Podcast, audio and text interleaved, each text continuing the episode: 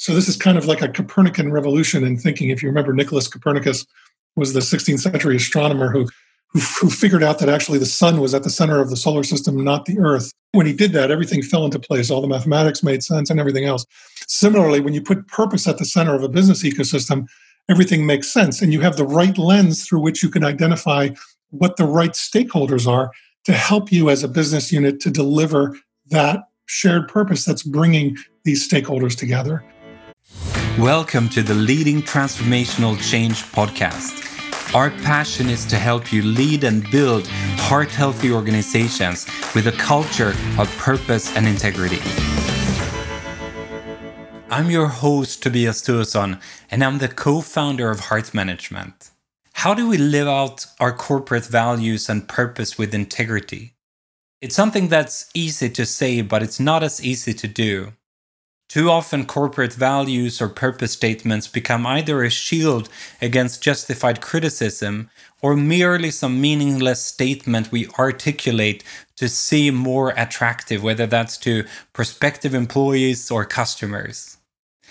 When our values make us want to assume that we are good and ethical, they might even lead us to an increased propensity for unethical behavior. However, I believe there is power in an organization that knows and lives by principles that they are willing to sacrifice short term success for. The thing is, living out values and purpose is a wrestle. One of the more interesting examples I've seen of an organization that engages that wrestle is the Mars Corporation. Mars is a $38 billion privately owned company. It's a well known chocolate manufacturer, but it's also the world's largest pet food producer. At Mars, they seem to allow their values and principles to challenge them in a way that is highly unusual. It has even led to the development of a new model of capitalism. But I'm getting ahead of myself. To discuss the example of Mars, I'm honored to have a conversation with Jay Jakub. Jay is the co author of Completing Capitalism Heal Business to Heal the World. He worked for 14 years at Mars, where he served as the Senior Director of External Research and currently he serves as the Chief Advocacy Officer at the Economics of Mutuality Movement, a nonprofit that is financed by Mars.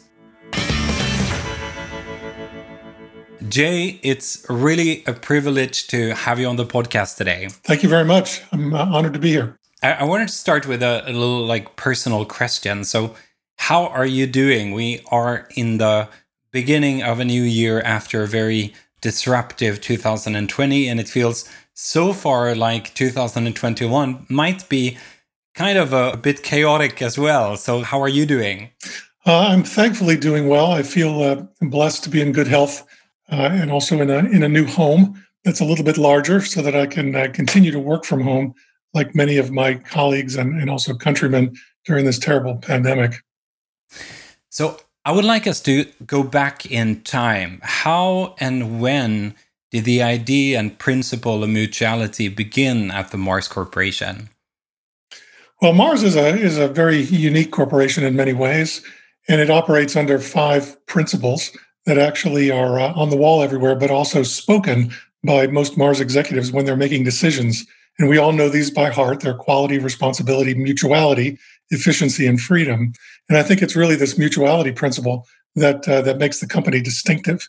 And um, in 1947, uh, Forrest Mars Sr., who was kind of the founding uh, kind of business genius uh, around Mars, uh, he uh, ran the company as the CEO and the sole shareholder of the company for, for almost six decades, I believe.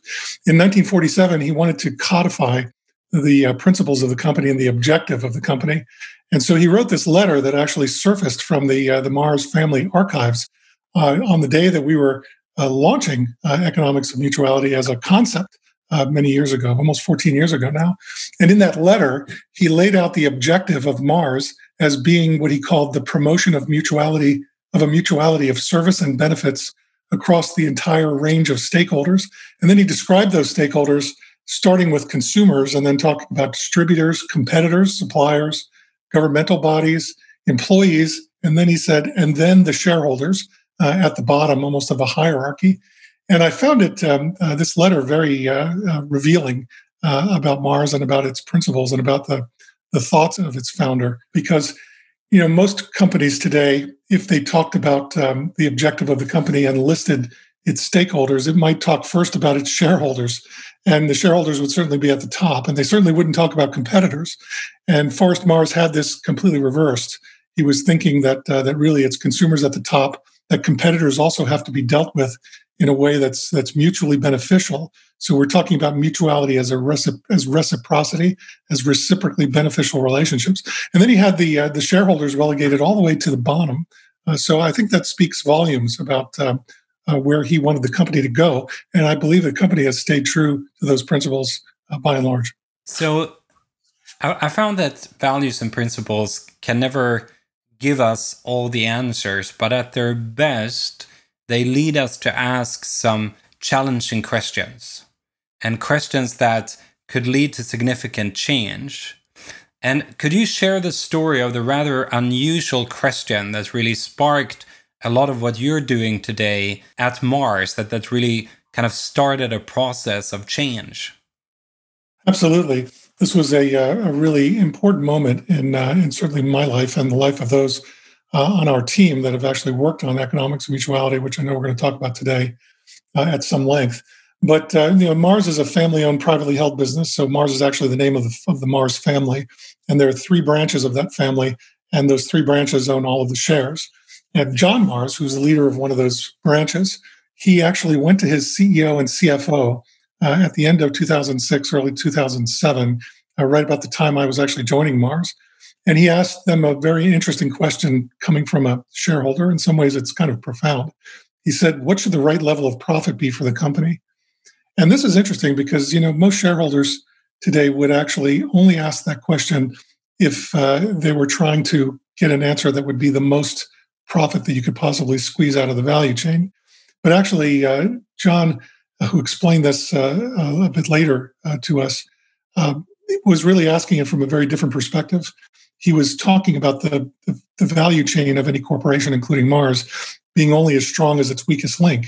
And so if if Mars was taking too much profit from a value chain partner, it could be creating a squeezing effect of one value chain partner squeezing another, squeezing another.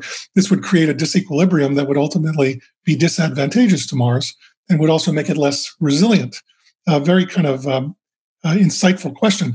And then when we looked at it, at this uh, question, when it was given to the chief economist of the company, who was the leader of the internal think tank, uh, where where I, I, worked for for many years, uh, Bruno Roche, that uh, that really we thought, is this a new question or is this really old question? And, and we thought immediately about King Solomon, you know, many centuries ago, asking, uh, if, saying, a man may give freely and uh, may have abundance, while another may hold back more than is right and still to come to be in need. So I think that was kind of um, uh, behind that that question as well. Is that are we taking more than uh, than we should, and would we come to be in need as a result of that? So what what happened as the company began to wrestle with this question of the right amount of profit? What what what did it become a catalyst of? Well, it became a catalyst for Catalyst, which actually is the name of the internal think tank of Mars, or it was uh, at that time. That question was actually given to uh, to the internal think tank to uh, to take on to try to assess what the right level of profit was.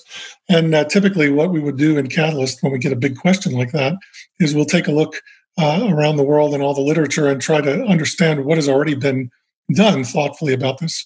And we actually found almost nothing at all in the management literature that tried to address the question of the right level of profit. There was just an assumption that it was as much as you can possibly squeeze out for distribution to the shareholders. And so we really felt like there was a gap in knowledge. Uh, coming uh, in an organization that is led by the chief economist of the company, uh, it's not surprising that we decided initially to take a metrics based approach to this and really started to look at the definition of performance uh, across uh, every company, and the fact that there's a very robust basket of metrics that businesses use, uh, and almost every business in the world and almost every business school, uh, you know, either teaches or, or operates under the principles of Milton Friedman and Chicago School of Business and what's called financial capitalism. And so those metrics are almost entirely financial uh, in nature. But we also were aware that actually there are other forms of capital that are non-financial in nature, social capital, human capital and natural capital uh, specifically, that actually uh, uh, have a great deal of value, represent a great deal of value. But uh, in business, you only manage what you measure. And so if you don't actually have the metrics to, uh, to measure and intentionally mobilize these other non financial forms of value, that actually you're, you're squandering a great deal of value that could be leveraged by businesses for the benefit of its stakeholders, but also of its shareholders.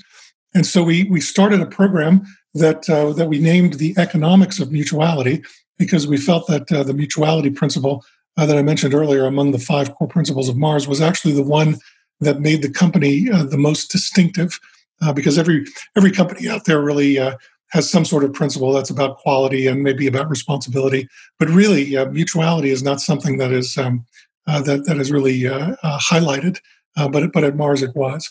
So we created this this business what became a business model management innovation called The Economics of Mutuality. And uh, I'd be happy to, to walk you through some of that if you have an interest in that. But that's really how we address that question of the right level of profit. And and then we'll we will walk through it, but I think our, our audience should really note something that I think is so interesting about this story is that so based on a question that was connected to the to the principles, to the values, to the purpose of the company as defined even then in in the in 1940, you had kind of an assumption or you had a hypothesis and then you didn't stop there but you actually went on to test this on different aspects of the business and and yeah to to to kind of try it out and, and see what the outcome could be. Could you give some of some examples of what that looked like? Sure. And actually uh, we were very privileged to be in a in a family owned privately held business for the incubation period of this work uh, because it was also a company that had a culture of reinvesting the vast majority of the dividend that would normally go to the shareholders back into the company uh, because the the uh, the ownership really felt as though uh, they needed a long term perspective. And so Catalyst was actually created as the internal think tank of Mars back in the 1960s by Forrest Mars Sr. Uh, to challenge orthodox business thinking. And this is precisely the kind of question that uh, that in uh, uh, the start of 2007, you know, 18 months before the last global financial crisis, that a question like this uh, really was was put out there and enabled us to uh, to really take a long term perspective and in challenging the orthodox business thinking about financial capitalism and its efficacy in the current uh, economic context. So the first thing that we did is, you know, we have a lot of activities going on in the internal think tank, typically, but we we created a laboratory around economics of mutuality and and what we invested in that work, it took us about five years uh, actually of work experimenting with different ways in which we could measure human, social, and natural capital in ways that uh, that were as simple, stable, robust scientifically, uh, and um, uniform across different market circumstances, across different uh, cultures uh, in the business, because Mars is a global business, and really to uh, to make metrics applicable in a business sense they really need to be simple, stable, and, and uniform. And so our first really big breakthrough came uh, when we were able to develop um, those metrics around human, social, and financial capital and then have them externally peer reviewed and, and very usable.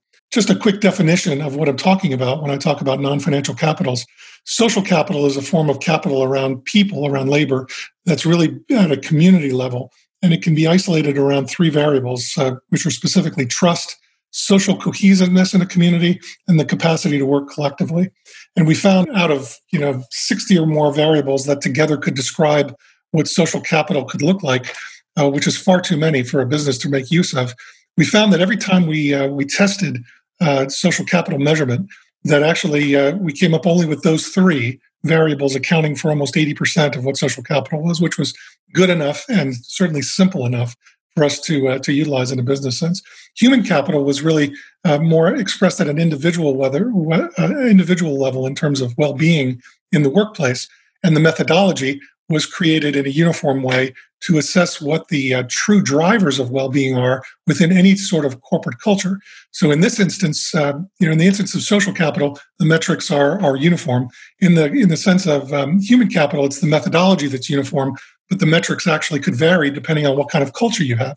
So at Mars, for example, you know, one of the variables um, that you might consider as a metric uh, intuitively would be okay, wage disparity as a motivator for well-being. In actual fact, it wasn't even on the uh, on the top five list of what was important to uh, to associates of Mars. That in actual fact, uh, do managers walk the talk of the values they espouse was actually the number one driver of well-being to get you at what you could do through growing human capital to actually address that issue and, and give people a greater sense of well-being which has an impact on talent attraction talent retention and optimizing people's performance so it's very impactful in, as you grow the human capital of a company and its workforce on your uh, on your bottom line uh, actually and also on your top line and then natural capital uh, most companies tend to look at natural capital through sustainability or corporate social responsibility initiatives that are based around output metrics like carbon footprint, for example. And there's nothing wrong with that. That's totally fine. But it's not uh, very helpful to use an external reporting or benchmarking marking metric to um, provide tools in a business model context to help managers manage to more environmentally friendly and more uh, resource efficient outcomes. And so we took what was called an inputs approach on natural capital, isolated with uh, external thought partners on this, five core metrics that actually accounted for about 80% of, of the natural resources, natural capital that went into the manufacture of anything from an automobile to a bag of rice to a, uh, to a candy bar, a Mars bar. And so uh, we had our, we had a very high level of confidence after those five years of working on the metrics that we could measure human, social, and natural capital uh, in ways that were comparable to, uh, to financial capital.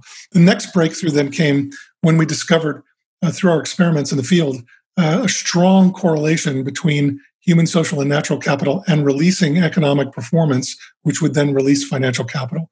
And this is absolutely crucial Tobias because uh, once we found that correlation, which we now are uh, going about proving causality, uh, we realized that actually you, you do not have to trade profit to do some good for people and planet in ways that don't typically scale because they're not profitable enough to be self sustaining. In actual fact, we can reposition the company and use these non financial metrics as what are called KPIs in business, key performance indicators, incentives that managers have to deliver to get their bonuses that and teach them how to deliver social human or natural capital and by so doing grow those social, human, and natural capital aspects in the value chains of business activities and wind up actually delivering sometimes more than two times the retained earnings uh, that you would if you were simply pursuing the money, if you were chasing the profit maximizing. So this is really at the core of what we were doing. And if you'd like, I can I can walk you through some specific um, businesses that we actually set up from among the poorest of the poor to the um, uh, to the wealthiest of the wealthy type of consumers to test this and what the results were. If that would be of interest to your listeners. I would I would love to to hear an example like that. Okay, so when we after we cracked the metrics piece, uh, one of the uh, uh, the leaders at Mars, uh, who was made the president of uh, Mars Wrigley, uh, which was Wrigley's the big chewing gum company that was acquired by Mars in 2008. this gentleman named Martin Radvan was a strong supporter of what it was we were doing, and once he saw the metrics and he saw the other findings, he said, okay, now I want you to demonstrate this in a real business activity. Create a business using your economics and mutuality metrics and new management practices and show me how this works. And you don't have to, to make a profit by it uh, because we understand it's probably a social business type of activity, but try to break even and we'll see what we can learn. So he took us to uh, East Africa, uh, where, where Wrigley actually had uh, its only factory uh, in all of, uh, of Africa and also a, an ambition to really grow the business in Africa, uh, but a model that really didn't uh, work very well in uh, scaling up business and addressing less developed demographics uh, in uh, in the Wrigley business. And so we asked, well, okay, that's fine. Uh, we're going to work in Kenya, so where where where can we actually work? And as we sat down with the leadership of the, the local leadership in Kenya of Wrigley, uh, they basically said, you know, we, we love what we're hearing about this project, but we really have to deliver ambitious financial targets and we don't want you to mess up what it is we're doing. So why don't you work in a place we've never worked before and probably never will, which were the large, sprawling slum areas that are around um, Nairobi, which actually are the largest slums in all of Africa. They have, I think, two and a half million really impoverished people with no visible social, ca- no visible financial capital, no visible human capital, no visible uh, natural capital, and some social capital, uh, which you find among impoverished communities as people uh, are living hand to mouth. And this is, in a way, the kind of most challenging business environment that you could imagine. And chewing gum was the product that we were given to work with. And the idea was to set up a route to market business that would move the product and sell it from the factory through distributors in these slum areas to retailers, which are typically, you know, supermarkets and, and other types of outlets outside of slum areas. But impoverished areas, these are kind of like kiosks that are run by people who will only trust and work with those that they grew up with. And so um, a company like Mars Wrigley, you know, had no social capital, had no trust in that kind of community. Uh, master distribution wouldn't work in that type of community because the master distributor wouldn't want to take the high risks and the low margins uh, of actually trying to move goods into areas that could be dangerous, uh, frankly. And so we really had to turn the thinking of the business on its head and start from scratch. So we started by um, by um, mapping out the different stakeholders in that type of a community who would actually have what it was we were missing to to help us collaborate. And they were not the kind of partners that are cash and carry that you would typically find in a uh, in a business activity in any type of business activity. Actually, we we had to work with citizen sector organizations. In one instance, it was an NGO, for example, that that had a lot of trust among people in the community because they were only there to help lift unemployed single mothers off the streets uh, by giving them job opportunities. But actually, they were not able to achieve their objective on their own because uh, they just didn't have enough job opportunities that they could offer these unemployed single mothers. So they were attracted into the program, uh, a way in which they could access better jobs, and we could use in a very mutual, reciprocally beneficial way uh, economics of mutuality, uh, we could utilize their social capital that they had within that community to uh, help recruit and train people who could be micro distributors for this chewing gum product. Uh, the next uh, sort of pain point that we discovered in this ecosystem of stakeholders that we were constructing for this business was that there was no um, credit worthiness of the micro distributors. They were so poor, they had nothing to collateralize, and they had it for a loan, and they had no money to even purchase a bicycle with a basket on it so they could pedal out to a centralized stock point, pick up chewing gum and take it in, and then use their social capital, their trust with the uh, with the kiosk owners to sell their product. Well, we're not a bank, and uh, and we didn't want to um, guarantee loans, but we found a, uh, a micro lender, a microfinance lender that was there to execute X number of microloans to impoverished people and was failing at being able to do that effectively because they couldn't crack the the lack of collateral. And uh, they, with their business model, they couldn't figure out how to execute enough microloans to make it useful in that community. So they loved the idea of partnering with us in a hybrid fashion uh, because uh, they basically said, okay, there's a big Western multinational that is bringing people into a program and training them to be micro distributors. If you simply certify to us, the micro lender, that these people are in your program, then we will guarantee them a micro loan so that they can they can buy that bicycle with a basket or whatever it may be so they can become an effective micro distributor. Suddenly, we solved one of their problems. They solved a problem for the micro distributor and also solved a problem for us. And then, uh, just a last example for illustrative purposes, because there are many I can cite, is uh, we happen to have contact with a, with a mega church that was on the on the border of the of the slum area, and many uh, impoverished um, younger very entrepreneurial uh, Kenyans were attending that church and being mentored by people in that church. And I happen to just personally know, uh, as a friend, the, the, lead pastor of that church. And I was sharing with him one day when we were in Kenya, you know, what we were doing with this program we called Maua, uh, which means blossoming flower. That was the name of the program. And uh, he was very taken by it. And he said, look, how about if we partner our church called Mavuno with the Wrigley business on the ground and we can become a feeder to help you scale up your program. And in exchange, we'll continue to mentor these uh, young men and women uh, that you're recruiting into the program and help keep them on the straight and narrow. And so it actually turned out in a secular business context to be a, uh, a very uh, useful partnership that was very mutually beneficial between a church and a company uh, on the ground in a slum area. And so we basically set this up. We then changed the key performance indicators and we said, look, we'll track the KPIs that businesses normally use, like uh, retained earnings and sales, for example but we're not going to hold the managers responsible for delivering those as part of their incentive system. We want them to deliver social and human capital, you know, to grow the trust, social cohesiveness, and the capacity to work collectively of the communities within which the businesses are operating, and uh, and also we want them to grow the individual well-being uh, of the of the workers there. And we found that by getting rid of master distribution, we actually had lower overhead costs, and we could pass on some financial capital benefits in terms of higher margins to the micro distributors, which meant quite a lot to people who were living hand to mouth uh, on the edge. And ultimately, just to, to, show you how it worked in the, in the end, is uh, as we started to track social and human capital growing in this program, it started to scale up and we started to see sales and retained earnings take off to the point where this business created from scratch using these economics of mutuality principles, metrics, and management practices was outperforming the neighboring part of the business by a factor of two in terms of the retained earnings, even though the other part of the business was operating with all the advantages that we didn't have, uh, such as master distribution, good infrastructure, wealthier consumers, better brand recognition, all those things as they were trying to maximize the profit of that business through traditional means.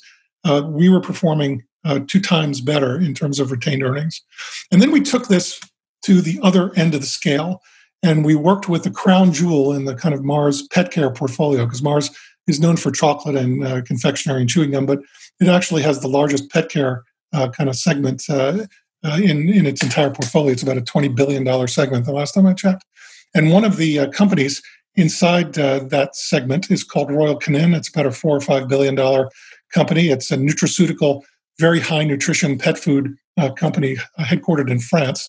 And it's so um, high quality in terms of the nutritional value for pets that actually uh, it doesn't even have to do advertising. Uh, that it uh, it allows veterinarians and breeders and others to uh, to promote the product through word of mouth because it makes the pets uh, healthier. And so it's kind of a social capital oriented business where, where people really trust the product. But you have to be very wealthy to afford it because it costs maybe 80 euros for a bag of dog food uh, from this. So you're only going to really be able to afford this kind of pet food uh, in uh, very mature, very wealthy consumer markets. Very different from what we were operating uh, in in Kenya. But basically, we we use the same sort of operating principles, which really start with putting purpose at the center of the way the business should be thinking about its ecosystem of stakeholders, rather than putting itself at the center and its profit at the center of the center. So this is kind of like a Copernican revolution in thinking. If you remember, Nicholas Copernicus was the 16th century astronomer who who, who figured out that actually the sun was at the center of the solar system, not the earth. When he did that, everything fell into place. All the mathematics made sense and everything else. Similarly, when you put purpose at the center of a business ecosystem, everything makes sense. And you have the right lens through which you can identify what the right stakeholders are to help you as a business unit to deliver that shared purpose that's bringing these stakeholders together. And so then we map them out in a uh, in a kind of an ecosystem map who the, the right stakeholders are using that lens of purpose and um, and then we conducted clinical interviews with a subset of those stakeholders to find out what their pain points are as you remember in the Kenya example you know some had pain points that were financial capital related some had uh, social capital related pain points and we knitted together sort of interventions and relationships uh, that uh, that solved those pain points and helped heal the problems within that ecosystem among the different stakeholders. And when we did that, when we solved one another's problems in reciprocally beneficial, uh, mutually beneficial ways, actually entrepreneurialism was allowed to flourish and the ecosystem became much more highly performant. And you saw that also reflected in the financial performance by solving the problems of the others rather than just trying to extract value from them. And that's really central to what it is we're doing. And I, I love that picture of, putting purpose at the center of the business. And I, I did a lunch webinar in, in December with Michaela Ahlberg, who's the former chief ethics officer at Volvo and Telia and so on. And, and she made the point that unless you challenge the widely held beliefs about what the purpose of a company is, which is to make the most profit for its shareholders, your values will never mean anything. And I've come to very much the same conclusion that many times our purpose statements, our value statements are add ons that we kind of put on to attract new employees or, or new customers, but they're never really allowed to challenge the fundamental beliefs of who we are and what we are and why we are as a company. And what do you believe is vital for these values and purpose statements to actually give direction, to actually mean something for the organization and not just become something that we kind of put on top to look good to the outside world? That's a very insightful question. Thanks for sharing it. Uh, you know, we've had an academic partnership for the last seven years with Oxford University's Business School to help us create a, uh, a management theory and teachable curriculum around this as well. And one of our uh, our core partners at Oxford, uh, a professor there, who was one of the, the early deans of that university, you know, he said something at, at one point about purpose as we were as we were talking about it that really stuck in my mind, and I I tend to uh, to to share this uh, whenever I'm speaking, especially to a room of CEOs, for example, uh, to kind of challenge their their uh, paradigm. And really, it's that the purpose of business, the purpose of business is not to create profit, as shocking as that might sound. the purpose of business is to create profitable solutions to the problems of people and planet, not to profit by creating problems for people and planet. So let me just say that one more time. The purpose of business is not to create profit, it's to create profitable solutions to the problems of people and planet, not to profit by creating problems for people and planet. And that's that kind of wakes them up and, and really uh, cuts to the heart of the question because purpose is so central to what we're doing. Economics of mutuality is really about putting purpose into practice and aligning a company's purpose and the manage the behavior of its managers. Okay, it's not a very easy thing to do. And part of that is because you know we look at lots and lots of purpose statements and none of them actually say to maximize profit for distribution to shareholders, which is what their business model actually delivers. Okay, and if you think about the P and L, you know the profit and loss statement, the accounting, management accounts for a company, it's like a filter for the purpose, and the purpose goes through this purely financial uh, P and it comes out the other side with a set of incentives that managers have to deliver purely profit-driven motives uh, and outcomes that can often be completely contrary to the purpose that the company says it stands for. So, what happens when consumers start to realize that the purpose statements of businesses actually are not being delivered by those businesses through its business model behaviors? Well, the business will then create an even bigger, more ambitious purpose that it's not suited to deliver. And it becomes almost like a Ponzi scheme for, uh, for, for purpose. So, this really, really needs to be challenged at its core. And you know, most purpose statements of companies are drafted in such a way to be inspiring or descriptive. So they're often value statements, for example. Uh, you know, even even the one that Mars uh, has is called, um, uh, if I remember correctly, uh, "The world we want tomorrow starts with how we do business today." Okay, it's fine; it's a value statement, but by itself, it's not actionable at a business unit level if you kind of take it down the pet care example, the pet segment has taken the world we want tomorrow, starts with how we do business today, and it's added a layer and said a better world for pets. Okay, again, that's great. It's aspirational, but it's not very practical uh, at the business unit level to be able to practically apply that. So when we started working with this Royal Canin business, for example, uh, we wanted to cascade from the corporate purpose through the segment purpose and come up with something that was what we call a meaningful challenge, something that would be outside in that would help solve the problem of another. And so we we created with the with the Royal Canin business a purpose statement that was more like improving the health of cats and dogs, uh, and it's implied through through nutrition because this is a nutrition product.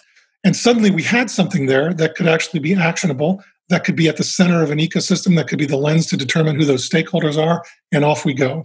You know, one other example I'll give you is uh, is one that I'm particularly impressed with.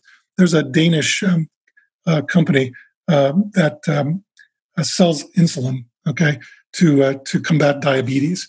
And uh, this this Danish company uh, only got so far with its business model when its purpose statement was really um, about how it was delivering more and more, how it was selling more and more insulin to treat diabetes, okay, to treat the symptoms. And it actually kind of had a had an epiphany, it had a revelation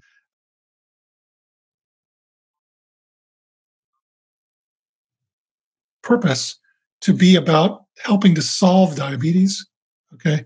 And that's a, it seems uh, like a small difference, but actually it's a huge one because they repositioned the company around the purpose that was a meaningful challenge that was aligned with all of the stakeholders in the ecosystem because these stakeholders were buying insulin from this company and from competitor companies because it needed to treat a systemic health problem. But really, those stakeholders were there because they were trying to eradicate diabetes. And they were much more inspired by a purpose statement from a supplier that was in alignment with what their ultimate goal was, which for the company, counterintuitively, might put them out of business if they succeed in eradicating diabetes. But nonetheless, that's what they felt they were in business to do was eradicate this health problem. And that brought it together in alignment with the purpose of its stakeholders uh, in its ecosystem. And suddenly its business took off because everybody wanted to work with this, with this company, with this insulin company. So I just wanted to give you that example that, uh, that there are other companies that, that are starting to get this purposeful business. And when they do, actually, they wind up performing uh, better, even along traditional uh, means by delivering more value from a social capital, human capital, or natural capital perspective.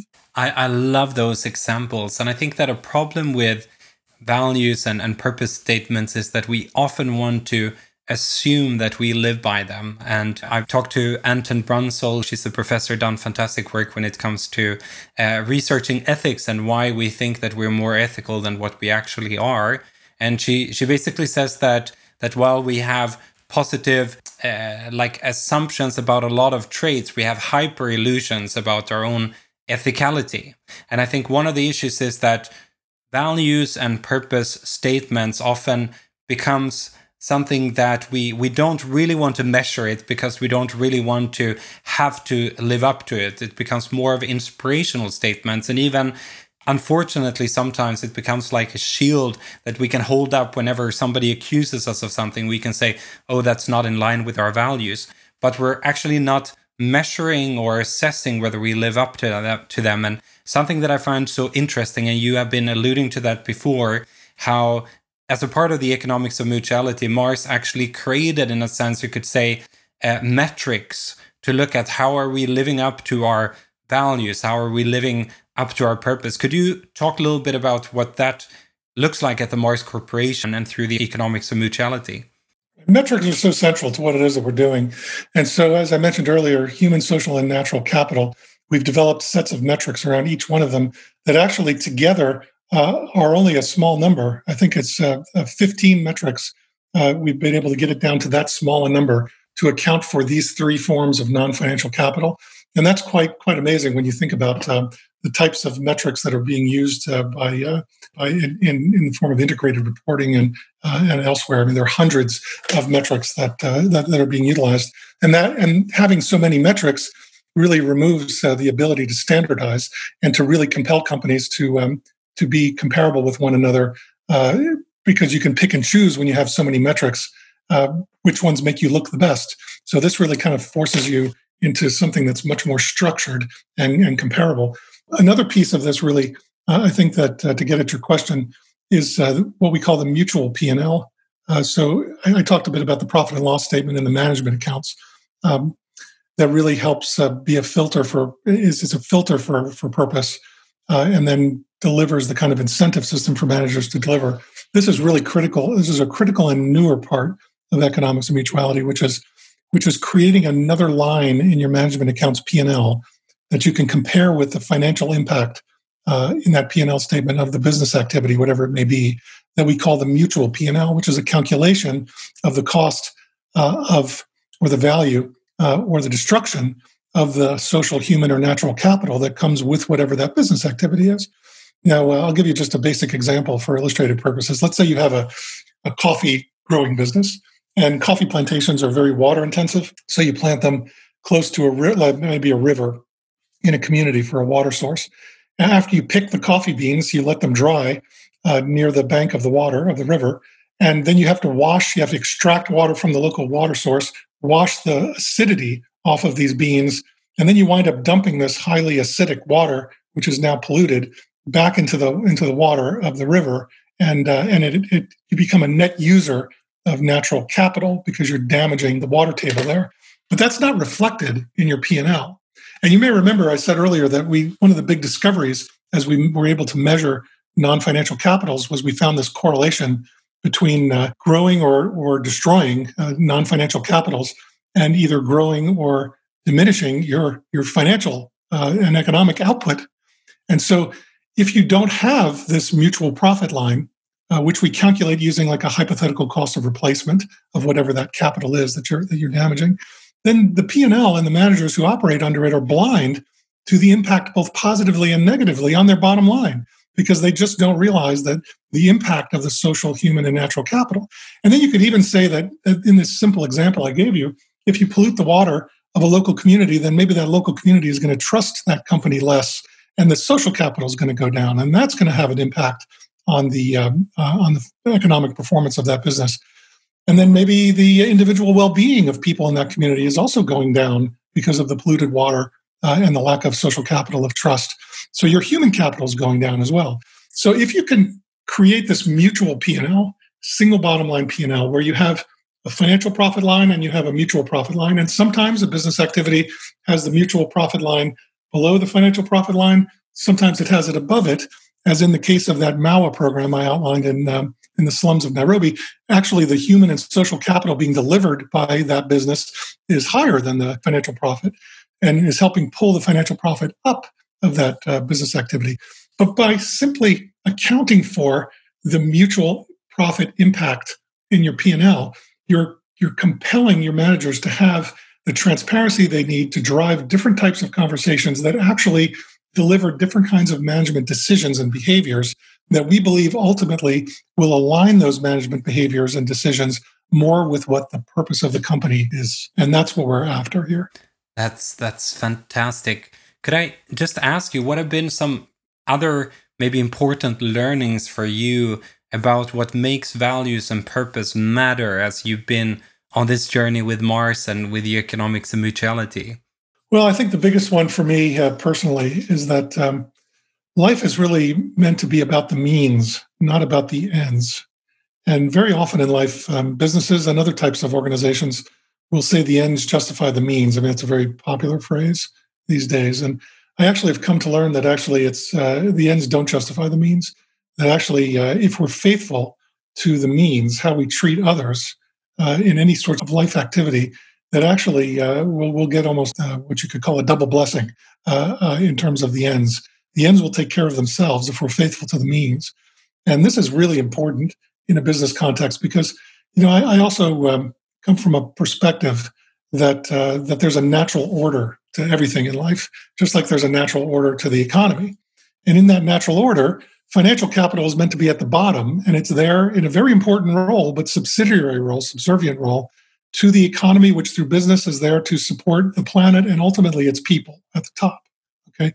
But after 50 years of financial capitalism in its very rudimentary 1.0 form that was created 50 years ago by Milton Friedman to address a form of scarcity that no longer exists, which was money, but doesn't account for the forms of scarcity that exist today, which didn't exist then, uh, which are you know labor talent that matches jobs being created in the global economy today, and natural resources, which are in acute scarcity. The natural order has been reversed, and you have basically people and planet at the bottom of the of the hierarchy of, of relevance of importance, supporting the economy, which supports through business, finance, which if anything supports itself as an idol at the top of the system and that is not going to be sustainable. It is not going to stand.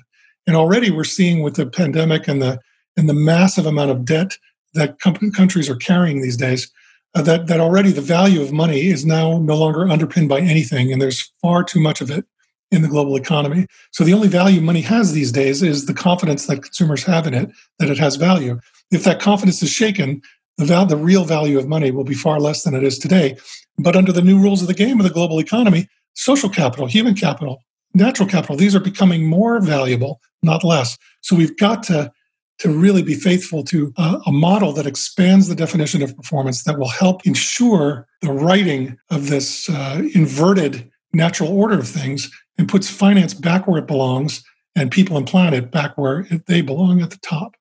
And I, I mean, I, I know that saying that, of course, it's, it's very important to I think to state as well that as we talk about Mars, Mars is far from an NGO. I mean, it is a, a very profitable business that has a lot of targets and and and everything, and and still we can have this this type of conversation. And I think that it connects to something that I think is so important for our audience and for leaders to think about that we talk a lot about values, we talk a lot about different statements, but I think it's also very important to think about what are the underlying and beliefs and assumptions that drive how we operate, how we do business, how we build our organizations?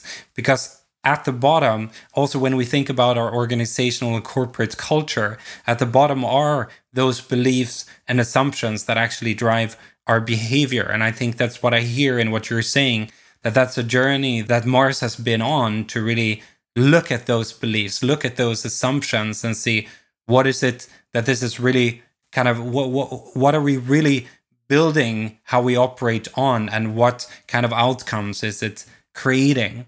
And and i just want to ask you uh, jay before we wrap it, wrap this up that what would you like to encourage our audience of, of leaders of hr and compliance professional to take as maybe a first step if they want to make their values or their purpose matter? Or let's say like this if they want to work with these issues on a deeper more fundamental level that can actually impact their organization?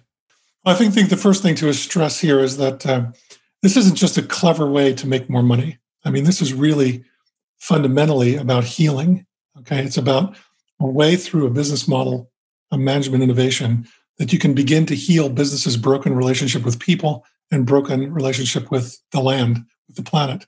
And also, I find that when people actually treat one another well, that they put the priority on the means rather than on the ends, that they actually are healed themselves. And people who are more healed are more performant. people that are happier and have greater well being are more performant uh, in every way. So, this is not charity. This is not an altruistic business model initiative. It's not philanthropy and it's not about corporate reputation. It's fundamentally about changing or evolving the model to a more complete form of capitalism. Now, I also come from a from a, um, a way of thinking, a paradigm that says that there's a responsibility of knowledge. That uh, that maybe you have less responsibility to behave in a certain way when you're really ignorant of the fact that there is another way. And now I think we are on the precipice here of another very viable pathway that actually is a superior form of value creation. And what I mean by that is that holistically, it creates more value for people and planet. And by doing so, actually creates more economic value as well, even in the short term, is what our findings are determining. So now that uh, that your listeners know that there's a better way of doing this in a more evolved form of capitalism, we're simply evolving and making um, uh, larger and more inclusive your definition of performance to include social, human, and natural capital as well as financial capital for shareholders, also addressing stakeholders in this manner, actually you get a more resilient business and very likely a more profitable one. So I would just like to challenge people to open their minds to the fact there's another business, there's another business model, there's another way uh, to, to do this uh, where you can stay true to your principles. You can treat others well, and by doing so, you can wind up with, with better outcomes. Now, um, I'd also point out the fact that uh, that you know 67 of the world's largest economies today, of the of the hundred uh, largest economies, so 67 percent of the world's largest economies today are multinational corporations.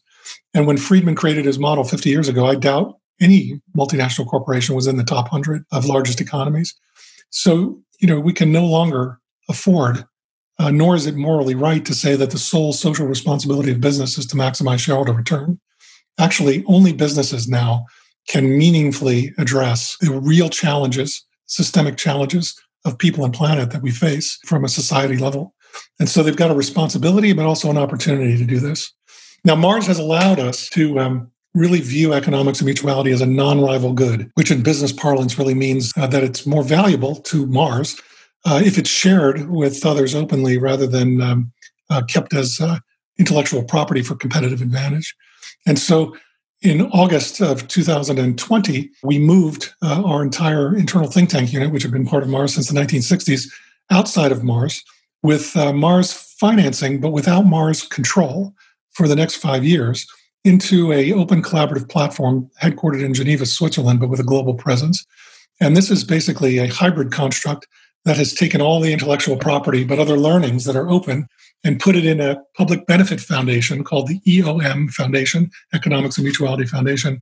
That's a nonprofit that actually owns a for profit EOM solutions consultancy that has no shareholders and is required uh, under the Swiss law to um, distribute all of its profits either to the foundation or to reinvest it in growing the capability. So, in this way, we can protect the integrity of economics and mutuality and we can share it. We can deliver it uh, at a business unit level through the consultancy, and we can also grow that capability through the profit that that makes. But at the same time, through the foundation, we can share as much of it as possible openly, work with universities to and you know, business schools and management schools to uh, to develop to develop um, teaching curriculum uh, around this and uh, to fund new research streams to advance the thinking uh, even more. So that's what we're doing now, and I just encourage anyone who's interested in joining this movement because that's what we're doing here. We're, we're working on a on developing a global movement around a new way of doing business. Uh, please uh, join us. You can find us pretty easily on the web on eom.org is our, our website. And uh, you can also, you know, look for our books. We uh, have a new book coming out February 11th. Oxford University Press will publish it. It's called Putting Purpose into Practice The Economics of Mutuality. And uh, I published a book with our chief economist Mars, Bruno Roche, back in 2017, which is called Completing Capitalism Heal Business to Heal the World. So uh, feel free to get in touch. We'd, we'd love to have your input.